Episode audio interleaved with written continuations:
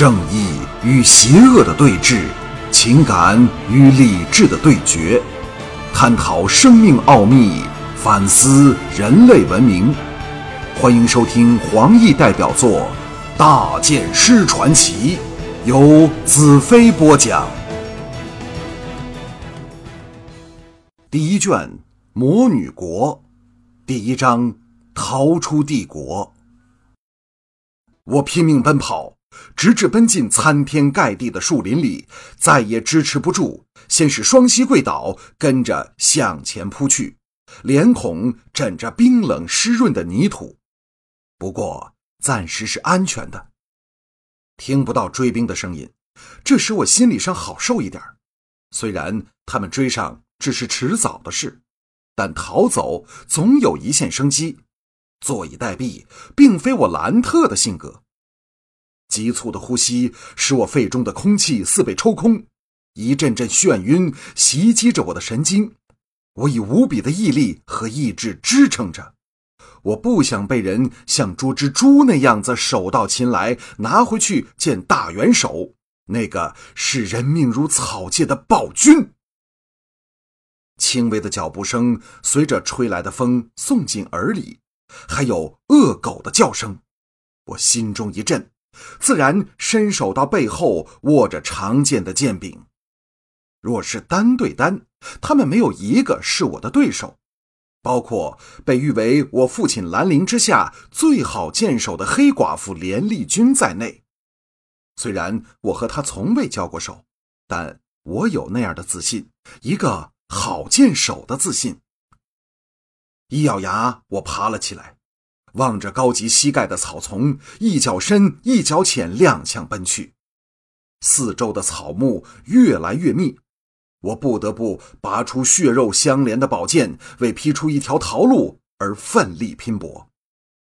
很快，我那疲倦至不能动的肌肉陷进完全麻木的境地，支撑我的只有意志。若非我自幼受到剑手的严格训练，早已躺了下来。当我从一堆密集的茅草堆里钻出来时，忽的一脚踏空，原来是个斜坡的边缘。疲惫欲死的我哪儿还能留得住脚？人球般从坡顶直向下滚去，也不知压断了多少植物的横枝，扑通一声，最后掉进冰冷的水流里。水流急泻，我身不由己，被带得往下游冲奔而去。眨眼间已被冲流了百多码，追兵的声音迅速减弱，远远的被抛离。我暗叫侥幸，流水或者可以使犬只的嗅觉找不到我。在幸运神的眷顾下，河水把我带离树林，直到离树林数里外的一个峡谷，水流开始放缓，我才爬上岸边，再也支撑不住，就那样。昏死过去。当我醒来的时候，已经是深夜，天上繁星点点，人与人的争斗在他面前是那样的无聊和愚蠢。可是我身在局中，却不得不奋战下去。我心中感到前所未有的平静，但却不会天真到以为已经逃离了险境。那份地图是大元首牺牲任何事情都要夺回去的东西。虽然我还不知地图中那处有什么东西，但却知道那地方有能令整个帝国覆亡的力量。会是什么东西呢？我爬起身来，虽然肌痛疲乏，但已远胜昏迷前的状态。在微弱的星光下，峡谷外是个大草原。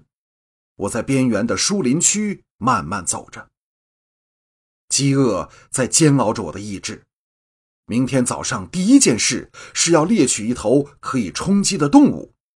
未来逃亡的日子还长着呢，一天不能找到地图中所说的废墟，一天还是在危险里。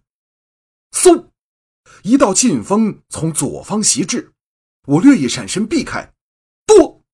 劲风插进我左侧的树身上，原来是一支长剑，剑尾还在晃动。我手一翻，剑来到左手里，心中惊栗。假若大元首的追兵神通广大到这个地步，我还有何话说？不过他们只能得到我兰特不屈战死的身体，除此之外再无其他可能性。呀！一声尖叫从左方十多码外传来，我沉喝一声，箭矢般在树林间移向声音的来源。我父亲兰陵长居帝国剑士榜首达二十年之久，这可不是靠幸运得来的。我要证明给所有人看，虎父无犬子。眼前黑影一闪，我手中剑刺出，在微弱的星光下，那人身形一闪，退到大树的黑影里，似乎不欲和我硬拼。我猛地推前，长剑改刺为劈。若非我体力不及平常的十分之一，刚才那一剑对方就避不了。光影一闪，那人的剑巧妙地向上挑，想化我这必杀的一剑。我闷哼一声，在两剑接触时运力一脚，眼看对方长剑脱手，忽的一股剧痛从我手臂的肌肉上传来，我惨叫一声，反而是自己的长剑坠地。这才知道，全身肌肉酸麻。刚才一时不慎，强运尽力，使已经疲惫到极点的肌肉终于痉挛起来。我右手扶着剧痛的伸不直的左手，疾步退后。那人并不追击，反而叫道：“你没事吧？”声音娇美清脆，原来是个女子。我黯然望向从暗影里走出的女子。在星光下，隐约见到她健美的女性身形。我再向后退两步，你是谁？为何要射我一箭？他呆了一呆，道：“哦，你不是龙首山的人，对不起，我以为你是头野兽，所以才射了你一箭。这个时间从没有人到这儿来。”我舒了一口气，只要不是帝国派来追我的战士，便一切好办。何况他语气温和，使我被袭的恨意大为消退。东方的天际这时露出一线曙光，日出的时间终于来临。借着这些微光，我一边揉搓已没有那么痛楚的左臂，一边打量着他。他大概十七八岁的年纪，俏丽的瓜子脸配着一双乌溜溜的大眼睛。体态婀娜，焕发着动人的青春气息；挺秀的鼻子，分外显出他柔顺可人的性格。我不由心中暗赞。在我打量他时，他也在打量着我。呀，你受伤了！我这才感到身上的旧伤口迸裂开来，鲜血流下，鲜血从我后麻制的紧身衣渗了出来。从地宫逃出时，我曾受到大元首卫队黑盔战士的围攻。我虽负伤冲出重围，但逃不过浑身剑伤的厄运。一阵眩晕袭上来，在我摇摇欲坠、介乎昏迷和清醒的边缘时，一只手插进我肋下，我无力向前扑去。